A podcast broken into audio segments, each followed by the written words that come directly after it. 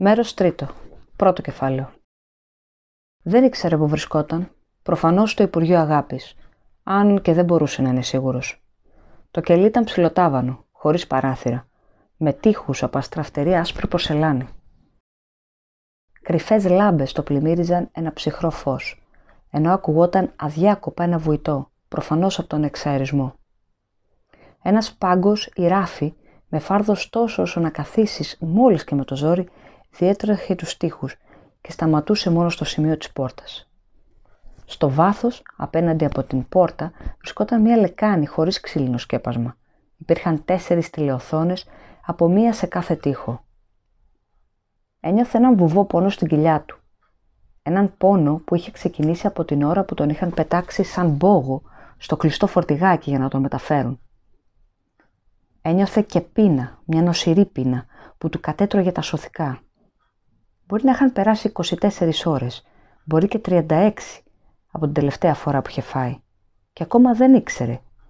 Και πιθανώς δεν θα μάθαινε ποτέ αν ήταν πρωί ή βράδυ όταν τον συνέλαβαν. Από την ώρα της σύλληψής του και μετά δεν του είχαν δώσει φαγητό. Καθόταν όσο μπορούσε πιο ακίνητο στο στενό πάγκο με τα χέρια σταυρωμένα στα γόνατα. Είχε ήδη μάθει να κάθεται ακίνητος. Αν έκανες ευνίδιες κινήσεις, σου έβαζαν τις φωνές από τις τηλεοθόνες. Η λαχτάρα όμως για φαγητό όλο και δυνάμωνε μέσα του. Αυτό που ήθελε περισσότερο ήταν ένα κομμάτι ψωμί. Θυμόταν αμυδρά ότι είχε λίγα ψίχουλα στη τσέπη της στολής του. Μπορεί και να ήταν ακόμα εκεί μέσα. Έτσι πίστευε, γιατί κάποιες στιγμές ένιωθε κάτι να του γαργαλάει το πόδι. Στο τέλος, ο πειρασμός να το ανακαλύψει υπερίσχυσε του φόβου του. «Σμιθ», κράβγασε μια φωνή από την τηλεοθόνη. «60-79 Σμιθ, έξω τα χέρια από τις τσέπες, μέσα στα κελιά». Κάθισε ξανά κίνητος, με τα χέρια σταυρωμένα στα γόνατα. Προτού τον φέρουν σε αυτό το κελί, τον είχαν πάει σε ένα άλλο μέρος που μάλλον ήταν κανονική φυλακή ή κρατητήριο που χρησιμοποιούσαν οι περίπολοι. Δεν ήξερε πόσο έμεινε εκεί, πάντως θα ήταν για κάποιες ώρες. Χωρίς ρολόγια και το φως του ήλιου ήταν δύσκολο να υπολογίσεις τον χρόνο. Εκείνο το μέρος ήταν θορυβόδες και γεμάτο δυσοδεία. Τον είχαν βάλει σε ένα κελί ίδιο με αυτό που βρισκόταν τώρα, αλλά θεοβρώμικο και πάντα ασφιχτικά γεμάτο κόσμο, 10 ή 15 άτομα μαζί. Στην πλειοψηφία τους ήταν κοινοί εγκληματίες. Υπήρχαν όμως και λίγοι πολιτικοί κρατούμενοι ανάμεσά τους. Ο Winston είχε καθίσει αμήλυτος, με την πλάτη στον τοίχο, στριμωγμένος ανάμεσα σε βρώμικα κορμιά. Τόσο απορροφημένος από τον φόβο και τον πόνο στην κοιλιά του, ώστε να μην ενδιαφέρεται για τον περίγυρο. Παρ' όλα αυτά δεν μπόρεσε να μην παρατηρήσει την τεράστια διαφορά στη στάση των κρατουμένων του κόμματος και των υπολείπων. Οι κρατούμενοι του κόμματος ήταν πάντα τρομοκρατημένοι και βουβοί, όμως οι κοινοί εγκληματίες έδειχναν να μην δίνουν δεκάρα για τίποτα και για κανέναν. Φώναζαν προσβλητικά στους φρουρούς, αντιστέκονταν δυναμικά όταν τους έκαναν κατάσχεση στα υπάρχοντα, χάραζαν προστιχόλογα στο πάτωμα, έτρωγαν λαθρέα φαγητό που έβγαζαν από μυστηριώδεις κρυψώνες στα ρούχα τους έως και αντιμιλούσαν στη φωνή που έβγαινε από την τηλεοθόνη όταν επιχειρούσε να τους επαναφέρει στην τάξη. Από την άλλη, κάποιοι από αυτούς έμοιαζαν να έχουν καλές σχέσεις με τους φύλακες. Τους φώναζαν με υποκοριστικά και προσπαθούσαν με καλοπιάσματα να τους περάσουν τσιγάρα από το παραθυράκι της πόρτας. Αλλά και οι φύλακες μεταχειρίζονταν τους κοινούς εγκληματίες με κάποια ανοχή, ακόμα και όταν έπρεπε να τους φερθούν σκληρά. Γινόταν πολλή λόγος για τα στρατόπεδα καταναγκαστικής εργασίας, στα οποία υπολόγιζαν να σταλούν οι περισσότεροι κρατούμενοι. Ο Winston συμπέρανε ότι δεν ήταν άσχημα στα στρατόπεδα, αρκεί να είχες καλές γνωριμίες και να ήξερες τα κόλπα. Βασίλευε η δωροδοκία, η ευνοιοκρατία και κομπίνες κάθε είδους. Ομοφιλοφιλία, πορνεία, ακόμα και παράνομο αλκοόλ από απόσταγμα πατάτας. Οι θέσεις εμπιστοσύνης προοριζόταν μόνο για τους κοινούς εγκληματίες και ιδιαίτερα τους μαφιόζους και τους δολοφόνους που αποτελούσαν ένα είδος αριστοκρατίας. Όλα τα χαμαλίκια τα έκαναν οι πολιτικοί κρατούμενοι. Υπήρχε ένα αδιάκοπο πήγαινε έλα κρατουμένων κάθε είδους. έμποροι ναρκωτικών, κλέφτες, ληστές, μαυραγορείτες, αλκοολικοί, πόρνες. Κάποιοι από τους αλκοολικούς ήταν τόσο βίαιοι που οι υπόλοιποι κρατούμενοι έπρεπε να ενώσουν τις δυνάμεις τους για να τους αντιμετωπίσουν. Μια πελώρια γυναίκα, ένα ανθρώπινο ράκος γύρω στα 60, με μεγάλα στήθη που χοροπηδούσαν και πυκνές τούφες άσπρες μαλλιά ανάκατα από την πάλη, ήρθε στο κελί κλωτσώντας και φωνάζοντας στους τέσσερις φύλακες που ο καθένας τους την κρατούσε από ένα άκρο. Τη έβγαλαν τις μπότες καθώς η γυναίκα προσπαθούσε να τους κλωτσίσει και την πέταξαν στον πάγκο. Προσγειώθηκε στην αγκαλιά του Winston που ένιωσε τα κόκαλα των μυρών του παραλίγο να τσακίσουν από το βάρος. Η γυναίκα ανασηκώθηκε και ούρλιαξε εξωπίσω τους. Παλιομπάσταρδη. Τότε πρόσεξε ότι καθόταν κάπου ανώμαλα και γλίστρεσε από τα γόνατα του Winston πάνω στον πάγκο. «Σχώρα με πουλάκι μου», του είπε. «Δεν θα καθόμουν πάνω σου. Αυτοί οι σκατιάριδες φταίνε. Σαν πως λογάνε πως να βρεθούν σε μια κυρία». Σώπασε. Χτύπησε ελαφρά το στήθος της και ρεύτηκε. «Σχώρα «Δεν είμαι πολύ στα καλά», μου είπε. Έσκυψε μπροστά και έβγαλε τα ντερά στο πάτωμα. «Ξαλάφρωσα», είπε γέρνοντας πίσω με κλειστά μάτια. Μην το κρατάς μέσα σου, έτσι λέω εγώ.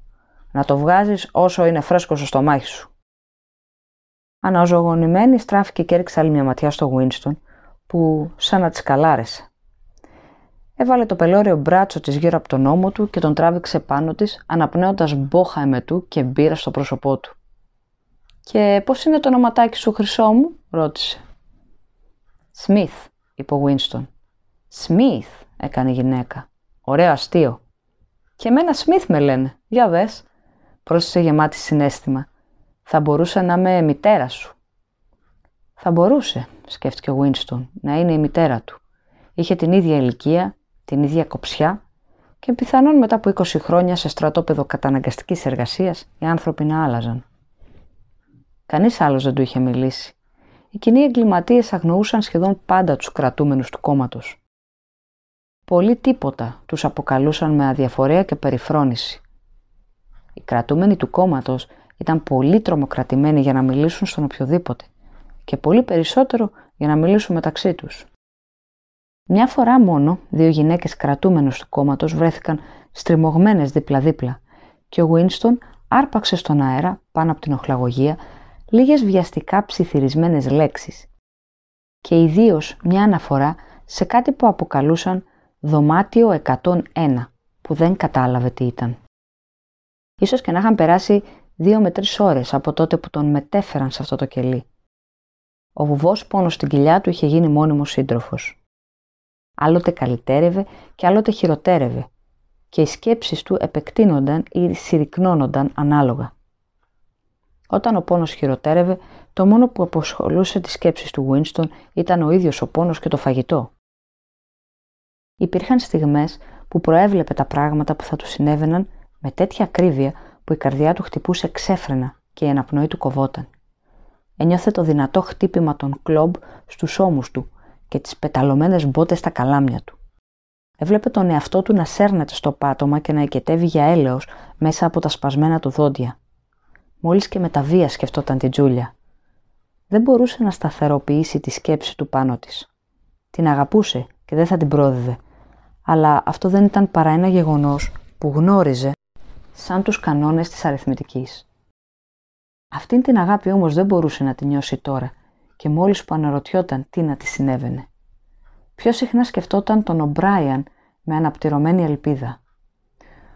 Ο Ομπράιαν ίσως γνώριζε ότι τον είχαν συλλάβει. Η αδελφότητα του είχε πει δεν επιχειρούσε ποτέ να σώσει τα μέλη της. Υπήρχε όμως η λεπίδα του ξυρίσματος. Θα του έστελναν μια λεπίδα αν μπορούσαν. Ίσως να μεσολαβούσαν πέντε δευτερόλεπτα μέχρι να ορμήσει ο φρουρός στο κελί του. Η λεπίδα θα δάγκωνε τη σάρκα του με μια καυτή ψυχρότητα και τα δάχτυλα που θα την κρατούσαν θα κόβονταν μέχρι το κόκαλο. Όλα αυτά τα ένιωθε στο αδύναμο σώμα του, που ζάρωνε τρέμοντας μπροστά στον παραμικρό πόνο. Ακόμη και αν είχε την ευκαιρία, δεν ήταν σίγουρος ότι θα χρησιμοποιούσε τη λεπίδα. Ήταν πιο φυσικό να ζεις στιγμή τη στιγμή, να δέχεσαι δέκα λεπτά της ζωής ακόμα, και ας ήσουν βέβαιος ότι μετά σε περίμεναν τα βασανιστήρια. Ήταν φορές που προσπαθούσε να μετρήσει τα πορσελάνινα πλακάκια στους τοίχους του κελιού. Θα έπρεπε να είναι εύκολο, όμως πάντα έχανε το λογαριασμό στο ένα ή στο άλλο σημείο. Πιο συχνά αναρωτιόταν πού βρισκόταν και τι ώρα της ημέρας ήταν. Κάποια στιγμή ένιωθε σίγουρος ότι έξω ήταν μέρα μεσημέρι και την επόμενη στιγμή ήταν εξίσου σίγουρος ότι έξω ήταν πίσα σκοτάδι. Ενστικτοδός ήξερε ότι σε αυτό το μέρος τα φώτα έμεναν πάντα αναμένα. Ήταν το μέρος όπου δεν υπήρχε σκοτάδι. Τώρα καταλάβαινε γιατί ο Μπράιαν είχε δείξει να αναγνωρίζει τον υπενιγμό. Στο Υπουργείο Αγάπης δεν υπήρχαν παράθυρα. Το κελί του μπορεί να βρισκόταν στην καρδιά του κτηρίου, μπορεί και στην εξωτερική πλευρά του, μπορεί να βρισκόταν δέκα πατώματα κάτω από τη γη, μπορεί και τριάντα πάνω από αυτήν. Μεταφερόταν νοερά από το ένα σημείο στο άλλο και προσπαθούσε να προσδιορίσει με τις αισθήσεις του αν βρισκόταν ψηλά στον αέρα ή θαμένος στα κατάβαθα. Απ' έξω ακούστηκαν βήματα από μπότες. Η ατσάλινη πόρτα άνοιξε με έναν μεταλλικό ήχο. Ένας νεαρός αξιωματικός, κομψός μέσα στη μαύρη στολή του, από καλογιαλισμένο δέρμα, με ένα πρόσωπο που τα χλωμά άκαμπτα χαρακτηριστικά του τον έκαναν να μοιάζει με μάσκα, πέρασε βιαστικό στην πόρτα. Έκανε νόημα στους φρουρούς απ' έξω να φέρουν μέσα τον κρατούμενο που συνόδευαν. Ο ποιητής Άμπλφορθ μπήκε με σερνάμενα βήματα. Η πόρτα έκλεισε με τον ίδιο μεταλλικό ήχο. Ο Άμπλφορθ έκανε μία-δύο αβέβαιες κινήσεις αριστερά-δεξιά σαν να ψάχνε να βρει μια άλλη πόρτα για να φύγει και μετά άρχισε να βηματίζει πάνω κάτω στο κελί. Ακόμη δεν είχε προσέξει τον Winston. Τα φουρτουνιασμένα του μάτια ατένιζαν τον τοίχο ένα μέτρο περίπου πάνω από το κεφάλι του Winston. Δεν φορούσε παπούτσια. Μεγάλα, βρώμικα δάχτυλα ξεπρόβαλαν από τις τρίπιες κάλτσες του. Είχε μέρες να ξεριστεί. Μια πυκνή γενιάδα κάλυπτε το πρόσωπό του μέχρι τα ζυγωματικά του και του έδινε όψη κακούργου που δεν τέριαζε στο ψηλό σκαρί του και τις νευρόσπαστες κινήσεις του. Ο Winston μισοξύπνησε από το λιθαργό του. Έπρεπε να μιλήσει στον Άμπλφορθ και ας ρίσκαρε να του βάλουν τις φωνές από την τηλεοθόνη. Ίσως ο Άμπλφορθ να ήταν αυτός που του έφερνε τη λεπίδα εκ μέρους αδελφαιότητας. «Άμπλφορθ», του είπε. Καμία φωνή δεν ακούστηκε από την τηλεοθόνη. Ο Άμπλφορθ έμεινε ακίνητος, λίγο ξαφνιασμένος. Τα μάτια του εστίασαν αργά πάνω στον Βίνστον. Α, Σμιθ, είπε. Και εσύ εδώ. Γιατί σε έφεραν εδώ; Να σου πω την αλήθεια, κάθισε αδέξια στον πάγκο απέναντι από τον Βίνστον. Μόνο ένα έγκλημα υπάρχει, έτσι δεν είναι, ρώτησε. Και το διέπραξες; Προφανώς, Έβαλε το χέρι του στο μέτωπο και πίωσε για λίγο τους κροτάφους του σαν να προσπαθούσε να θυμηθεί κάτι. Αυτά τα πράγματα συμβαίνουν, ξεκίνησε αόριστα. Κατάφερα να θυμηθώ τη στιγμή. Αναμφίβολα ήταν απερισκεψία. Ετοιμάζαμε την τελική έκδοση των ποιημάτων του Κίπλινγκ. Άφησα τη λέξη «Θεός» να παραμείνει στο τέλος ενός στίχου. Δεν μπορούσα να το αποφύγω, πρόσθεσε αγανακτισμένος σχεδόν σηκώνοντας το κεφάλι για να κοιτάξει το Winston. Δεν μπορούσα να αλλάξω τον στίχο. Η ρήμα ήταν η λέξη στερεός. Πόσες ρήμες υπάρχουν για να ταιριάξουν. Για μέρες έσπαγα το κεφάλι μου. Δεν υπήρχε άλλη ρήμα. Η έκφραση του προσώπου του άλλαξε. Η ενόχληση είχε χαθεί. Και τώρα έδειχνε σχεδόν ευχαριστημένος. Κάτι σαν πνευματική ζέση. Η χαρά του σχολαστικού που ανακαλύπτει κάποια άχρηστη πληροφορία έλαμψε μέσα από την βρώμικη πυκνή γενιάδα.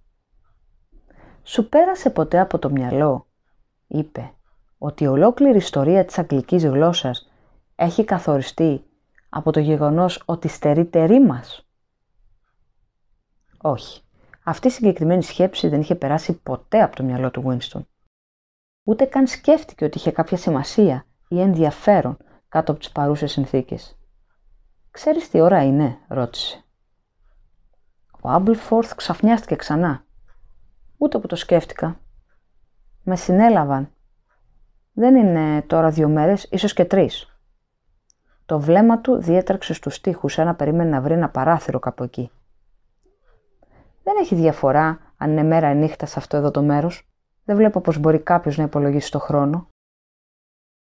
Κουβέντιασαν ασυνάρτητα για λίγο και μετά, χωρίς προφανή λόγο, μια φωνή από τη τηλεοθόνη τους διέταξε να σοπάσουν. Ο Winston κάθισε ήσυχος με τα χέρια σταυρωμένα. Ο Άπλφορθ, αρκετά μεγαλός όμως για να βολευτεί στο στενό πάγκο, στριφογύριζε αριστερά-δεξιά, πλέκοντας άτονα τα χέρια, πότε στο ένα γόνατο και πότε στο άλλο. Η τηλεοθόνη του βάλει τις φωνές να πάψει να κινείται. Η ώρα περνούσε. 20 λεπτά. Μία ώρα. Πολύ δύσκολο να ξέρεις. Ακούστηκαν ξανά βήματα από μπότες. Τα σωθικά του Winston συσπάστηκαν. Σύντομα, πολύ σύντομα, ίσως και τώρα, τα βαριά βήματα από τις μπότες να σήμαιναν ότι είχε έρθει η σειρά του. Η πόρτα άνοιξε. Ο νεαρός αξιωματικός με την παγωμένη έκφραση μπήκε στο κελί. Με μια κοφτή κίνηση του χεριού έδειξε τον Άμπλφορθ. «Δωμάτιο 101», είπε. Ο Άμπλφορθ βγήκε με αδέξια βήματα ανάμεσα στους φρορούς, με κάποια ανησυχία στο πρόσωπό του, χωρίς όμως να έχει καταλάβει τι συνέβαινε. Φάνηκε να έχει περάσει αρκετή ώρα. Ο πόνος στην κοιλιά του Winston αναζωπυρώθηκε. Οι σκέψεις του γυρνούσαν ξανά και ξανά στα ίδια, σαν τον μπαλάκι που πέφτει ξανά και ξανά στις ίδιες τρύπες. Τον απασχολούσαν μόνο έξι σκέψεις. Ο πόνος στην κοιλιά του, ένα κομμάτι ψωμί, το αίμα και τα ουρλιαχτά, ο Μπράιαν, η Τζούλια και η Λεπίδα. Άλλος ένας σπασμός στα σωθικά του, οι βαριές πότες πλησίαζαν. Καθώς η πόρτα άνοιξε, το ρεύμα του αέρα έφερε μέσα μια δυνατή οσμή παγωμένου υδρότα. Ο Πάρσονς μπήκε στο κελί. Φορούσε χακί σόρτς και ένα κοντομάνικο μπλουζάκι με γιακά. Αυτή τη φορά ο Γουίνστον ξαφνιάστηκε τόσο που ξεχάστηκε. «Εσύ εδώ» είπε. Ο Πάρσονς του έριξε ένα βλέμμα που δεν έδειχνε ούτε ενδιαφέρον ούτε έκπληξη, παρά μόνο δυστυχία άρχισε να βηματίζει πηδιχτά πάνω κάτω, ανίκανος προφανώς να μείνει ήσυχος. Κάθε φορά που ίσιονε τα παχουλά του γόνατα ήταν ολοφάνερο ότι έτρεμαν.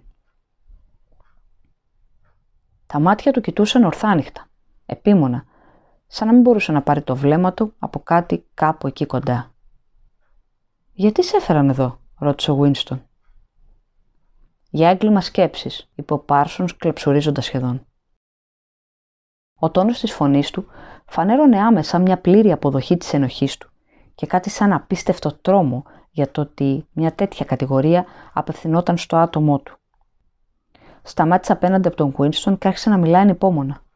Δεν πιστεύεις να με σκοτώσουν παλιό έτσι δεν είναι; Δεν σε σκοτώνουν, αν δεν έχεις κάνει κάτι στα αλήθεια. Σκέψταν μόνο. Πώς να τις αποφύγεις; Το ξέρω πως είναι σωστοί όταν σε δικάζουν. Α, τους έχω εμπιστοσύνη σε αυτό. Τον ξέρουν το φαγγελό μου, έτσι δεν είναι; Εσύ ξέρεις τι τύπος είμαι.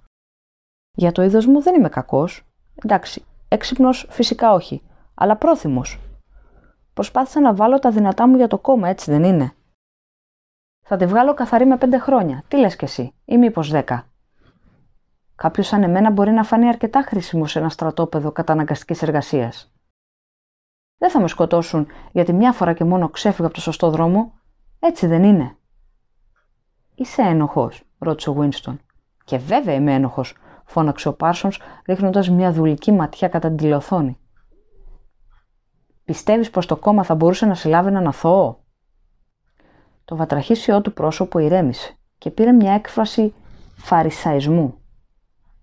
Το έγκλημα της σκέψης είναι κάτι φρικτό, παλιόφιλε, είπε ηθικολογώντας. Είναι ύπουλο.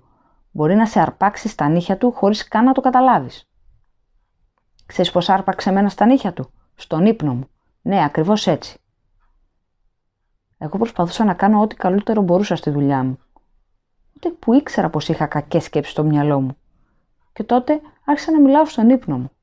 Ξέρεις τι με άκουσα να λέω; Χαμήλωσε τον τόνο της φωνής του, σαν κάποιος που για ιτρικούς λόγους είναι υποχρεωμένος να πει κάτι άσεμνο. Κάτω ο μεγάλος αδερφός. Ναι, το είπα. Μάλλον το είπα ξανά και ξανά. Μεταξύ μας παλιόφιλε, χαίρομαι που με έπιασαν πρωτού προχωρήσει το κακό. Ξέρεις τι θα τους πω όταν θα εμφανιστώ στο δικαστήριο; Σας ευχαριστώ. Αυτό θα πω. Σας ευχαριστώ που με σώσατε προτού να είναι αργά. Ποιος σε κατέδωσε, ρώτησε ο Βίνστον. Η κορούλα μου, είπε ο Πάρσονς με μια θλιμμένη περηφάνεια. Κρυφάκου από την κλειδαρότρυπα. Άκουσε τι έλεγα και την επόμενη μέρα πήγε τρέχοντας να ειδοποιήσει την περίπολο. Είδες σε ξυπνάδα για πιτσιρίκι 7 χρονών. Δεν της κρατάω κακία και μάλιστα είμαι περήφανος για αυτήν. Τουλάχιστον δείχνει πως τη μεγάλωσα σωστά. Έκανα μερικά ακόμα τινάγματα βηματίζοντας πάνω κάτω, ενώ παράλληλα έριχνε ένα βλέμμα όλο λαχτάρα προς τη λεκάνη της τουαλέτας.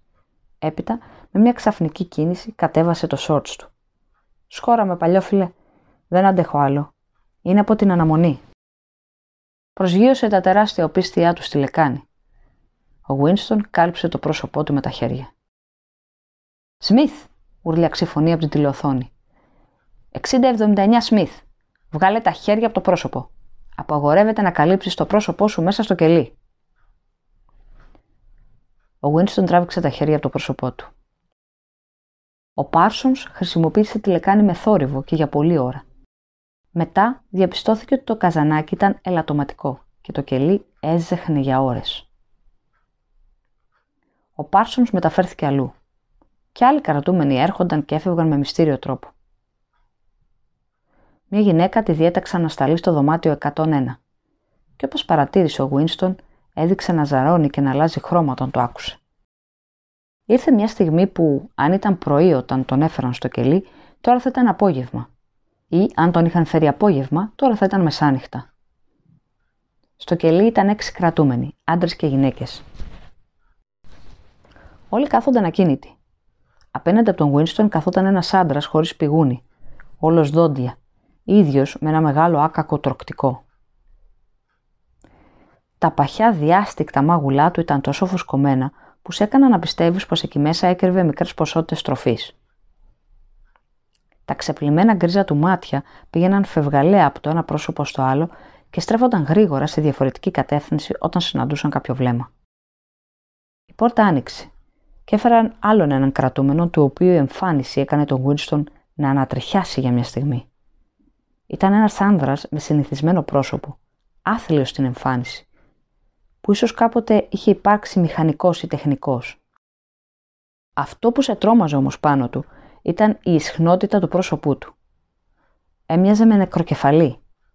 Ήταν τόσο αδυνατισμένος που το στόμα και τα μάτια του πρόβαλαν δυσανάλογα μεγάλα, ενώ το βλέμμα του έδειχνε γεμάτο από ασίγαστο μίσος για κάποιον ή για κάτι. Ο άντρας κάθισε στον πάγκο σε μικρή απόσταση από τον Winston.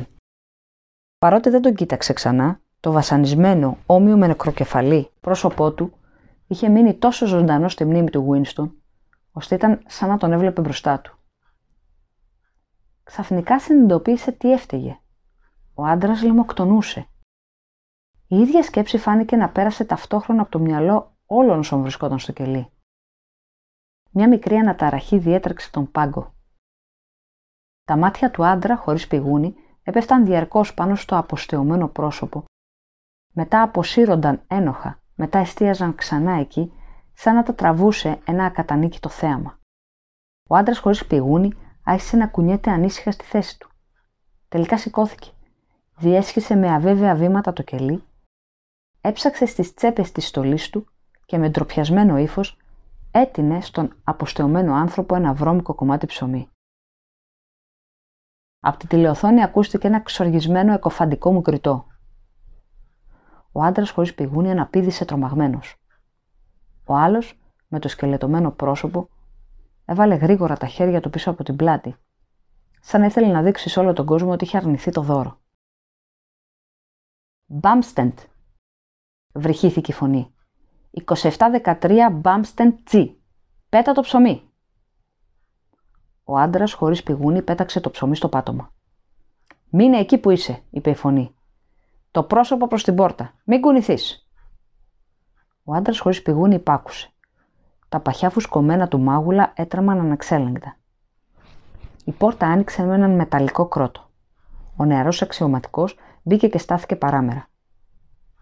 Πίσω του φάνηκε ένας κοντόχοντρο φύλακας με πελώρια χέρια και φαρδιούς ώμους. Στάθηκε απέναντι από τον άντρα χωρίς πηγούνι και μετά, υπακούοντας ένα νεύμα του αξιωματικού, πήρε φόρα και με όλη του δύναμη κατάφερε ένα τρομακτικό χτύπημα στο στόμα του δύστιχου ανθρώπου. Ήταν τόσο δυνατό το χτύπημα που σχεδόν τον έριξε κάτω. Το σώμα του τεινάχτηκε και χτύπησε στη λεκάνη της τουαλέτας. Για μια στιγμή απόμεινε μαρμαρωμένος. Ένα σκούρο αίμα έτρεχε από τη μύτη και το στόμα του. Κάτι σαν αδύναμο κλαψούρισμα ή τσιρίδα του ξέφυγε μάλλον αθελά του. Μετά γύρισε το σώμα του, στηρίχτηκε στα χέρια και τα γόνατα και σηκώθηκε παραπατώντας. Από το στόμα του τα δυο μισά ενός σπασμένου δοντιού έπεσαν και κύλησαν στο πάτωμα μέσα σε ένα αριάκι από αίμα και σάλιο. Οι κρατούμενοι κάθονταν ολότελα ακίνητοι, με τα χέρια σταυρωμένα στα γόνατά τους. Ο άντρας χωρίς πηγούνι σοριάστηκε στη θέση του στον πάγκο. Η μια πλευρά του προσώπου του είχε πάρει ένα σκούρο χρώμα. Το στόμα του είχε πριστεί και μοίαζε με μια άμορφη βυσινή μάζα με μια μαύρη τρύπα στη μέση. Κάθε τόσο λίγε σταγόνες αίμα έσταζαν στη στολή του. Τα γκρίζα μάτια του συνέχιζαν να πηγαινοέρχονται στα πρόσωπα των συγκρατούμενών του ακόμα πιο ένοχα. Σαν να ήθελε να ανακαλύψει πόσο τον περιφρονούσαν για την ταπείνωση που είχε υποστεί. Η πόρτα άνοιξε. Με μία σύντομη κίνηση, ο αξιωματικός έδειξε τον αποστεωμένο άνθρωπο. Δωμάτιο 101, είπε. Ο Βίνστον ένιωσε μια κοφτή ανάσα και μια αναταραχή δίπλα του. Ο άνθρωπος είχε πέσει στα γόνατα με τα χέρια ενωμένα. Σύντροφε, αξιωματικέ, φώναξε. Μη με πάτε σε εκείνο το μέρος. Δεν σας τα είπα όλα. Τι άλλο θέλετε να μάθετε; Δεν υπάρχει τίποτα που δεν θα ομολογούσα. Τίποτα. Πείτε μου μόνο τι θέλετε και θα το ομολογήσω αμέσως. Γράψτε το και το υπογράφω. Οτιδήποτε. Όχι όμως το δωμάτιο 101. Δωμάτιο 101 είπε ο αξιωματικός. Το πρόσωπο του άντρα, κατάχλωμο ήδη, είχε πάρει ένα χρώμα που ο Winston δεν θα πίστευε ποτέ ότι μπορούσε να υπάρξει. Ήταν, χωρίς καμία αμφιβολία, μια απόχρωση του πράσινου. «Κάντε με ό,τι θέλετε», ούρλιαξε. «Με έχετε νηστικό τόσες εβδομάδες. Σταματήστε και αφήστε με να πεθάνω. Πυροβολήστε με, κρεμάστε με. Καταδικάστε με σε 20 χρόνια καταναγκαστικά έργα. Ποιον άλλον θέλετε να προδώσω; Πείτε μου μονάχα ποιον και θα σας πω ό,τι θέλετε. Δεν με ενδιαφέρει ποιος θα είναι ή τι θα του κάνετε. Έχω γυναίκα και τρία παιδιά. Το μεγαλύτερο δεν είναι ούτε 6 χρονών. Πάρτε τους όλους και κόψτε τους τα λαρίκια μπροστά στα μάτια μου. Εγώ θα είμαι εκεί και θα κοιτάζω. Όχι όμως το δωμάτιο 101. Δωμάτιο 101, είπε ο αξιωματικός. Ο άνθρωπος κοίταξε σαν τρελός γύρω του τους άλλους κρατούμενους σαν του είχε έρθει η ιδέα ότι μπορούσε να υποδείξει άλλο στη θέση του. Τα μάτια του σταμάτησαν στο τσακισμένο πρόσωπο του άνδρα χωρίς πηγούνι. Έτεινε το εσουνό του χέρι προς το μέρος του. Αυτόν πρέπει να πάρετε, όχι εμένα, φώναξε. Δεν ακούσατε τι έλεγε αφότου τον χτυπήσατε στο πρόσωπο. Ακούστε με λίγο και θα σας τα πω όλα. Αυτός εναντιώνεται στο κόμμα, όχι εγώ. Οι φροροί τον πλησίασαν και τότε η φωνή του υψώθηκε και έγινε στριγκλιά. Δεν τον ακούσατε, επανέλαβε. Κάτι έπαθε τηλεοθόνη. Αυτός είναι που θέλετε. Πάρτε τον, όχι εμένα. Οι δύο γεροδεμένοι φρουροί στάθηκαν μπροστά του για να τον πάρουν σηκωτό. Εκείνη όμως τη στιγμή ο αποστεωμένος άνθρωπος ρίχτηκε στο πάτωμα του κελιού και αρπάχτηκε από ένα από τα σιδερένια πόδια που στήριζαν τον πάγκο. Άρχισε να ουρλιάζει ακατάληπτα σαν ζώο. Οι φρουροί τον άρπαξαν για να τον ξεκολλήσουν. Εκείνος όμως είχε γατζωθεί στο σίδερο με απίστευτη δύναμη. Για περίπου 20 δευτερόλεπτα τον τραβούσαν. Οι άλλοι κρατούμενοι παρέμεναν ακίνητοι, με τα χέρια σταυρωμένα στα γόνατα και το βλέμμα ήσυχα μπροστά τους. Τα ουρλιαχτά έπαψαν. Ο άνθρωπος δεν είχε δύναμη για κάτι άλλο παρά να μείνει γατζωμένος στο σίδερο. Μετά ακούστηκε μια διαφορετική κραυγή.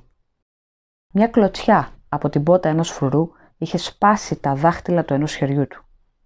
Τον έσυραν και τον έστησαν όρθιο. Δωμάτιο 101, είπε ο αξιωματικός. Οδήγησαν τον άνθρωπο έξω από το κελί, ενώ αυτός παραπατούσε με το κεφάλι σκυμμένο, κρατώντας το σπασμένο του χέρι. Κάθε διάθεση για αντίσταση είχε χαθεί οριστικά από πάνω του.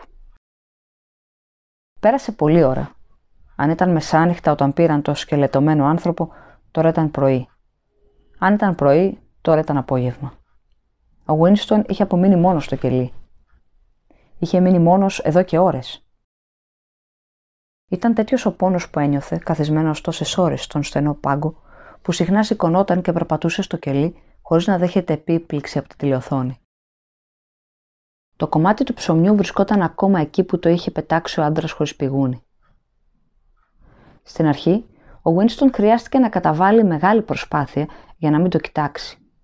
Τώρα όμως η πείνα είχε παραχωρήσει τη θέση της στη δίψα. Το στόμα του κολούσε και είχε απέσια γεύση. Το βουητό και το τεχνητό φως που δεν έσβηνε ποτέ το έφεραν κάτι σαν λιποθυμία.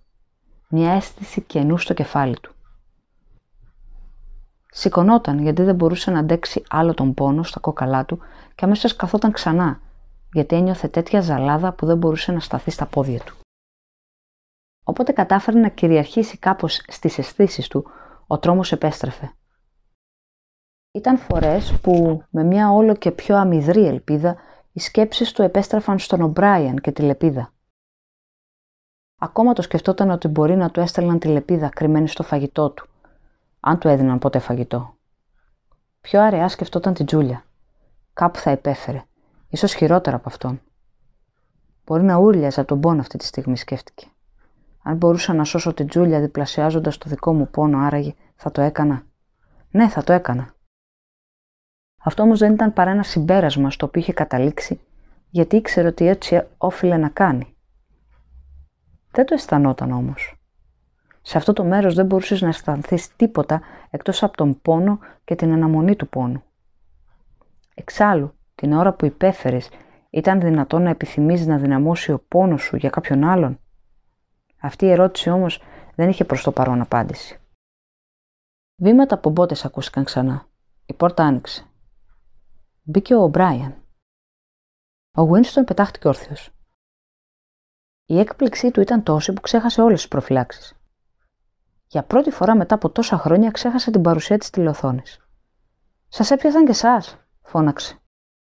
«Με έχουν πιάσει εδώ και πολύ καιρό», είπε ο Μπράιαν με μια αχνή, σχεδόν λυπημένη ηρωνία.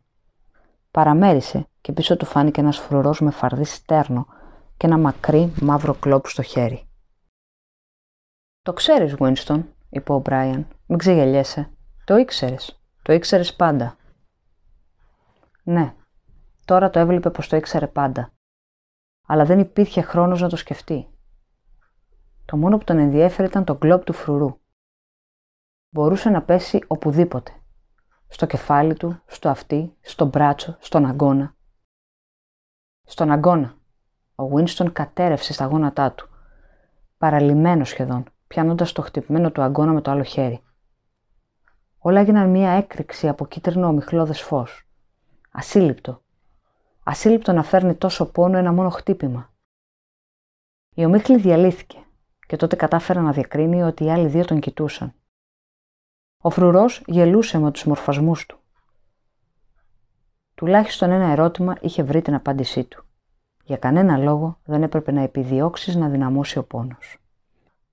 Για τον πόνο μόνο ένα πράγμα έπρεπε να έφιασε. Να σταματήσει. Δεν υπήρχε τίποτα χειρότερο στον κόσμο από το σωματικό πόνο. Μπροστά στον πόνο, κανείς δεν είναι ο ήρωας. Κανείς. Σκεφτόταν ξανά και ξανά καθώς παρταρούσε στο πάτωμα, σφίγγοντας χωρίς αποτέλεσμα το σακατεμένο του αριστερό μπράτσο.